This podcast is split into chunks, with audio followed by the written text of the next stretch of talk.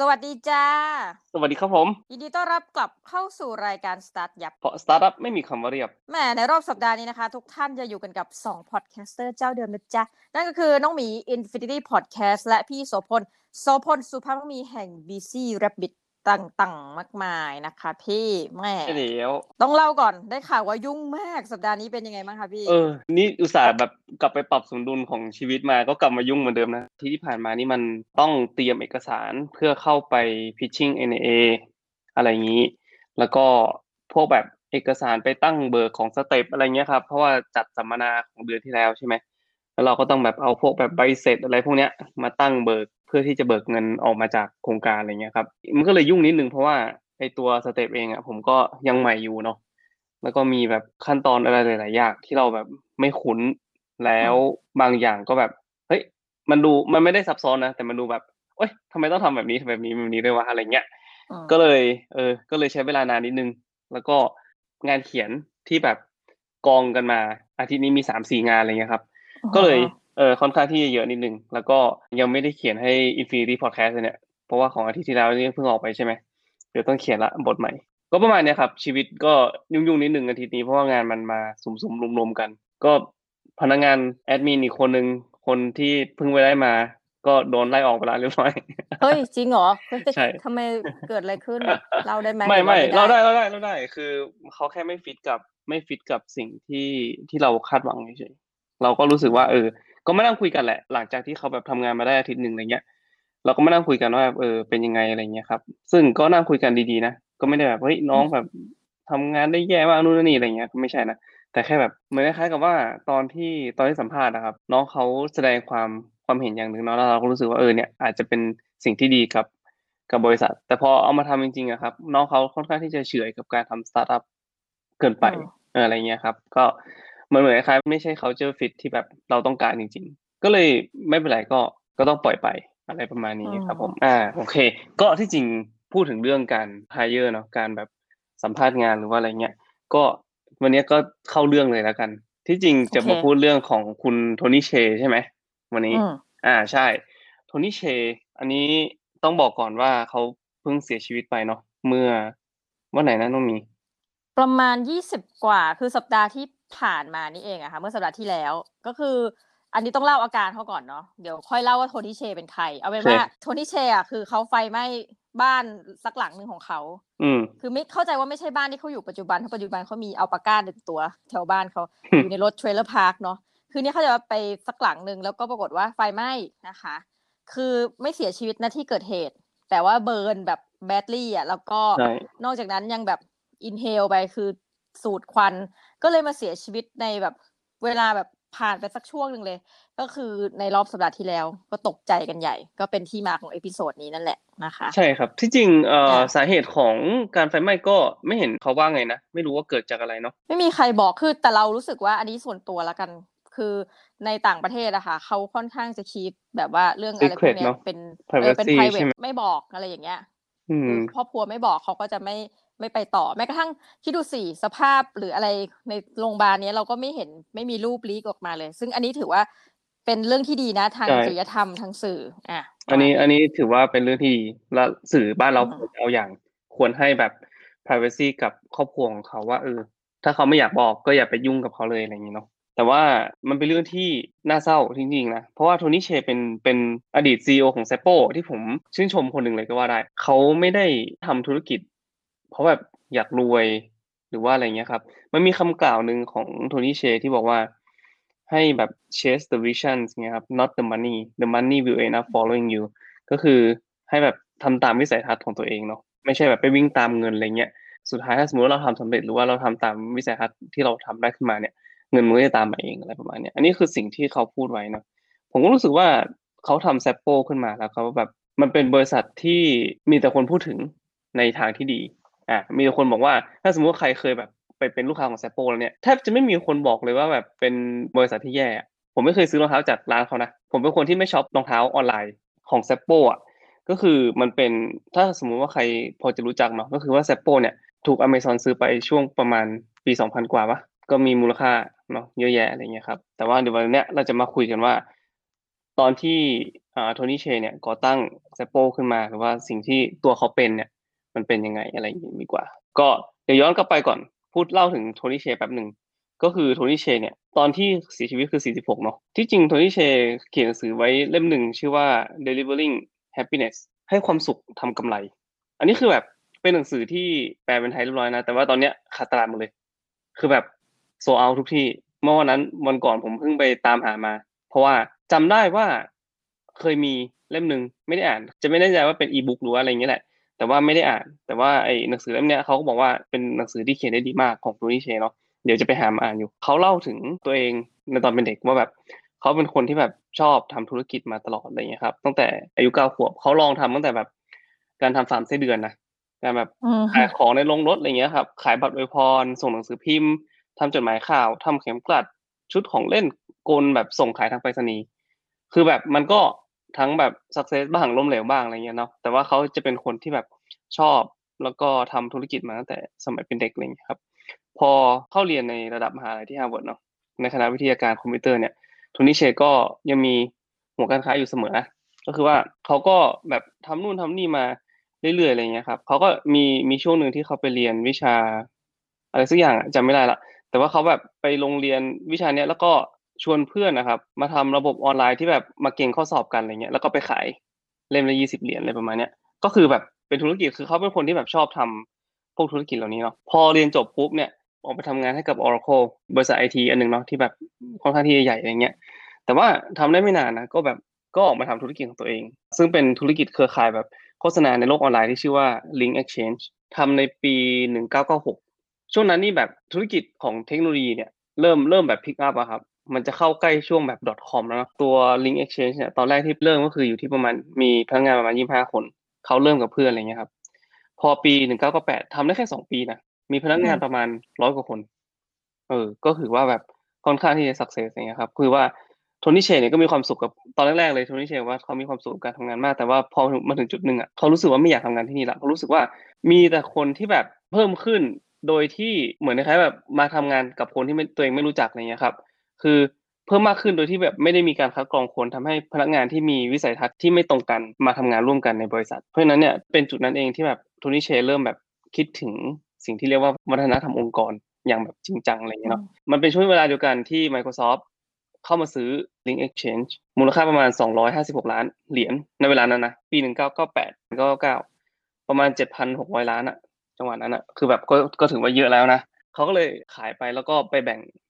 รายได้กับ เพื่อนๆเขาเนาะพอแบ่งรายได้เสร็จปุ๊บก็กลายมาเป็นนักลงทุนอยู่ช่วงหนึ่งเสร็จปุ๊บมันมีบริษัทหนึ่งที่เขาไปลงทุนก็คือ ชื่อว่า Zappo เนี่ยแหละที่แบบขายรองเท้าออนไลน์ใช่ไหม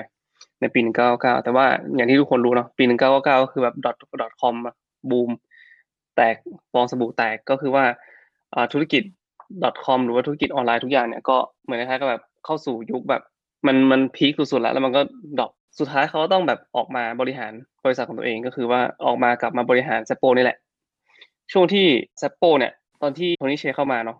เป็นช่วงที่ธุรกิจของ Zappo เนี่ยขายได้น้อยมาก คือแบบแทบจะย่ำแย่เลยแล้วกันแทบจะขายไม่ได้เลยแล้วกันอืมเออ ก็ต้องแบบรัดเข็มขัดอะไรเงี้ยครับ จนต้องลดพนักงานเงินเดือนเขาก็คิดนะว่าช่วงที่พนักงานลาออกไปเนี่ยก็เหมือนในคล้ายๆแบบเป็นการคัดคนออกด้วยเหมือนกัน คือพนักงานที่ลาออกไปก็ไม่ได้ศรัทธาในแนวทางของบริษัทด้วยอะไรเงี้ยครับ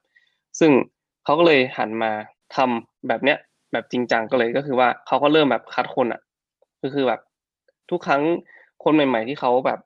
จะสัมภาษณ์เข้าบริษัทเนี่ยเขาก็จะเป็นคนสัมภาษณ์เองหมดเลยนะเขาจะเป็นซีอที่แบบสัมภาษณ์พนักงานเองในช่วงแรกๆทุกๆคนเลยอะไรเงี้ยครับ เพื่อที่จะดูว่าคนเหล่านี้เข้ากับวัฒนธรรมองค์กรได้ไหมหรือว่าสิ่งที่เขาอยากจะทำได้ไหมอะไรเงี้ยครับผมยังไงเขาบอกว่าถ้าสมมุติว่ามันเป็นนอกจากความสามารถของตัวเองแล้วเนาะก็คือแบบความสามารถในในตำแหน่งงานแล้วเนี่ย เขาก็จะถามเหมือนกันว่าเขาจะถามตัวเองว่า นี่คือคนที่แบบเราอยากจะใช้เวลาด้วยไหมหลังจากที่แบบจบงานแล้วก็คือแบบสิ้นวันอะคือแบบห้าโมงแล้วตอกบัตรออกอะไรเงี้ยเราอยากจะไปแฮงเอาท์กับคนคนนี้ไหมถ้าไม่เราก็จะไม่จ้างเขามาทำงานด้วยกัน อะไรอย่างนี้นี่คือ นี่คือสิ่งที่โทนี่เชแบบคิดเลยนะ คือว่า ถ้าสมมติว่าเป็นคนที่แบบเรารู้สึกว่าเฮ้ยเราไม่อยากจะไปแฮงเอาท์ด้วย ไม่อยากจะแบบ ไปสังสรรค์ด้วยเงี้ยมันก็ไม่คุ้มกับการที่แบบว่าเราจะไปใช้เวลาด้วยในหลาย ๆ บริษัทเนี่ยเขามักจะพูดว่าให้ให้แบบ work life balance แบบ work life separation อะไรเงี้ยคือแบบงานก็งานชีวิตส่วนตัวก็ชีวิตส่วนตัวใช่ปะแต่โทนี่เชนมักจะพูดถึงว่าเขาอยากจะให้มันเป็น work life integration คือในเมื่อเราใช้เวลาในที่ทำงานเยอะอยู่แล้วในแต่ละวันใช่ไหมเราก็ควรจะทำให้มันเป็นช่วงเวลาที่มีความสุขกับการทำงานมากที่สุดในนี้ เนี่ย อันนี้คือสิ่งที่เขาเชื่อ นี่คือแบบ วิสัยทัศน์ของเขา เขาก็เลยรู้สึกว่าเวลาจ้างพนักงานแต่ละคนเนี่ยเขาก็จะมาเป็นคนคัดเองในช่วงแรก ซึ่งพอเขาได้ถ่ายทอดวิสัยทัศน์อันนี้ แล้วก็คนที่แบบไปจ้างคนอื่นต่ออะไรเงี้ยครับ ก็จะถ่ายทอดวิสัยทัศน์อันนี้ต่อไปให้ให้กับคนอื่น มันมีเรื่องหนึ่งที่ผมเคยไปอ่านมาเกี่ยวกับโทนี่เชนเนี่ยเขาบอกว่ามันมีเพื่อนของโทนี่เชนคนหนึ่งที่แบบว่าอยากจะทดสอบว่าแบบ customer service ของ s a p p o อะดีจริงหรือเปล่าอะไรเงี้ยครับ แล้วก็รู้สึกว่าวันนั้นอะเขาจะมาเที่ยวมั้งแถวเมืองแถวแถวที่บริษัทอะไรเงี้ยครับเสร็จปุ๊บก็โทรไปหา customer service แล้วก็ customer service ของ a p p o เนี่ยมันคือเปิด 24 ชั่วโมงไงเพื่อนคนนี้ก็เลยโทรไปพอโทรไปเสร็จปุ๊บเขาไม่ได้ถามเรื่องรองเท้าไม่ได้ถามเรื่องอะไรนะคือถามเรื่องแบบอยากจะทานข้าวอะอยากจะทานพิซซ่าอะไรเงี้ยแล้วก็บอกว่าเออเนี่ยมีร้านพิซซ่าที่แนะนำไหมคือถ้าเป็นลองคิดดูถ้าเป็นแบบบริษัทอื่นอะน้องมีถ้าเราโทรไปอย่างเงี้ย จะเกิดอะไรขึ้นนะโดนด่าอะโดนด่าค่ะใช่ไหมโอเคพูดคำนี้แต่ว่า customer service ของ s a p p o ครับ แนะนำร้านให้เพื่อนของเชอะถึงห้าร้านในในบริเวณนั้นๆนะที่เพื่อนของเชอยู่กลายเป็นว่าเพื่อนของเชก็กลายเป็นแบบลูกค้าของ s a p p o ไปเลยตลอดชีวิต แล้วก็บางที customer service เนาะนอกจากนั้นน่ะแบบคลังสินค้าของ s a p p o เนี่ยเปิดตลอด 24 ชั่วโมงใช่ไหมเวลาลูกค้าสั่งแบบบางทีสั่งของเที่ยงคืนอะ8โมงเช้าของอยู่หน้าบ้านแล้วอะอยู่ในกล่องอืมเตรียมพร้อมใช้เลยอะไรอย่างเงี้ยครับ มีบางคนแบบใช้เวลาคุยกับลูกค้าเนี่ยประมาณแบบหกถึงสิบชั่วโมงก็มีนะหกชั่วโมงอะไรเงี้ยแบบนั่งคุยกัน หรือว่านั่งคุยปัญหากันหรือว่าลูกค้ามีปัญหาเขาก็จะแบบคอยแก้ไขให้ตลอดอะไรอย่างงี้เพราะฉะนั้นเนี่ยผมเชื่อว่านี่คือTony Hsieh ที่นำบริษัทในรูปแบบที่ว่าเราอาจจะแทบจะไม่เห็นอีกแล้ว ในในยุคนี้อืมในยุคที่สตาร์ทอัพที่รู้สึกว่าเฮ้ยแบบทุกอย่างต้องเร็วทุกอย่างต้องรู้สึกว่าแบบเฮ้ยต้องทำ ให้มันแบบเติบโตอย่างรวดเร็ว หรือไม่ก็แบบเอยต้องทำตามแบบ business model นู่นนั่นนี่อะไรเงี้ยครับ คือแบบต้องตัดทุกอย่างออก คือเหมือนคล้ายๆเป็น robot ไปเลยอะใช่ไหม แต่ Tony Hsieh มันมีความเป็นมีความเป็นมนุษย์ มันมีความเป็นแบบเอมพัตตีอืมอะไรเงี้ยครับ มันมีความเห็นอกเห็นใจอืมกัน มันมีความที่เรารู้สึกว่าเฮ้ย ถ้าสมมติว่าเป็นเราอะ เราก็อยากจะไปทำงานกับบริษัทแซปโปเนี่ย ถือว่าเป็นหนึ่งในบริษัทที่พนักงานมีความสุขมากที่สุดในโลกเลยนะ รู้สึกว่าจะเป็นหนึ่งในหนึ่งในร้อยบริษัทที่แบบบริษัทที่ คนอยากจะไปทำงานด้วยมากที่สุด เพราะฉะนั้นก็ไม่แปลกใจครับ ตอนที่ตอนที่ข่าวการเสียชีวิตของเขาเนาะออกมาก็มีคนออกมาพูดถึงเรื่องของโทนี่เชค่อนข้างที่เยอะ แล้วก็ในหน้าเว็บไซต์ของเซปโปเองอะครับ ก็รูปของเขามาก็ปรับเป็นขาวดำอะไรเงี้ยครับ ก็คือเป็นการไว้อะไรให้เขาเนาะเพราะว่าแน่นอนแบบคนที่ทำงานแบบเนี้ย แล้วก็คนที่แบบเราเห็นวิสัยทัศน์แบบเนี้ยเราก็รู้สึกว่าแน่นอนคนที่แบบทำงานกับเขาต้องมีความสุขอยู่แล้วล่ะ ไม่ใช่แค่ประวัติของโทนี่เชนะที่เราจะมาพูดถึงกัน เราจะมาพูดถึงแบบบทเรียนด้วยที่ว่าที่เขาพยายามจะถ่ายทอดในการทำงานของเขาเนาะข้อแรกเลยแล้วกัน นี่ที่ผมไปสรุปมาจากหนังสือนะครับ ก็คือว่าหนึ่งก็คือพยายามหาสิ่งที่ตัวเองรัก แล้วก็ตัดสิ่งที่ที่ตัวเองเกลียดออก ก็คือแบบเขาบอกว่าทั้งในการใช้ชีวิตและการทำงาน passion เป็นเรื่องสำคัญเนาะเพราะว่ามันเป็นเข็มทิศในการตัดสินใจอะไรอย่างเงี้ยครับ เช่น แบบเขาจะทำงานที่รักมากกว่าทำงานที่แบบจะหาเงินได้แบบไม่ลืมหูลืมตา คือโทนี่เชนเป็นคนหนึ่งนะที่แบบไม่ค่อย รู้สึกว่าจะไม่ค่อยดู แบบอยากจะได้เงินหรือว่าอะไรอย่างงี้สักเท่าไหร่แค่รู้สึกว่าอยากจะทำตามวิสัยทัศน์ที่ตัวเองอยากจะทำมากกว่าอะไรเงี้ยครับ แล้วก็พยายามตัดในสิ่งที่ตัวเองไม่ชอบออก แล้วก็เหลือแต่สิ่งที่ตัวเองชอบไว้ในที่สุดอะไรอย่างงี้ อีกอย่างหนึ่งที่เขาบอกก็คือแบบ ค่อยๆโตดีกว่าโตเร็วแล้วก็มีแต่คนไม่ใช่อะไรเงี้ยอันนี้คือสิ่งที่เขาทำกับ Link Exchange นะครับ ก็คือแบบ เขาเติบโตเร็วมากแล้วมันก็แบบตื่นเต้นไปด้วยนะแต่ว่าในที่สุดแล้วก็คือแบบถูกแวดล้อมไปด้วยคนที่เขาไม่ได้มีความสุขที่จะไปทำงานด้วย ไม่สนุกอะไรเงี้ยครับ แต่ว่ากับกันกับการที่เขาทำแซปโป้เนี่ยเขาก็คือแบบค่อยๆสัมภาษณ์ทีละคนทีละคน แทนที่แทนที่จะแบบให้คนที่เขาสัมภาษณ์ไปแล้วเนี่ยไปไปสัมภาษณ์คนอื่นมาแล้วก็สร้างทีมที่ใหญ่ให้เร็วๆอะไรเงี้ยครับเขาก็แบบพยายามสร้างแล้วก็ค่อยๆ โตแบบไปทีละนิดทีละนิดมากกว่า จึงมาเป็นข้อที่สามที่แบบว่าวัฒนธรรมองค์กรเนี่ยต้องมาก่อนคือเรา อย่างผมเองอะครับ เวลาทำงานอะไรเงี้ยครับ เราต้องตอนที่ผมจ้างพนักงาน ตอนนี้ผมก็ยังสัมภาษณ์พนักงานเองนะเวลา messenger มา messenger มาสมัครงานผมยังสัมภาษณ์เองเลย ผมแทบจะเรียกได้ว่าเข้าไปนั่งคุยเขาเป็นชั่วโมงอะคือถ้าสมมติแบบมี messenger มาส่งของอะไรเงี้ยหรือไม่ก็ messenger มาสมัครงาน ผมก็จะไม่นั่งคุยกับเขาแบบ ถามตั้งแต่พื้นฐานชีวิตพื้นฐานครอบครัวถามตั้งแต่แบบสิ่งที่ตัวเองชอบทำงานดิเลก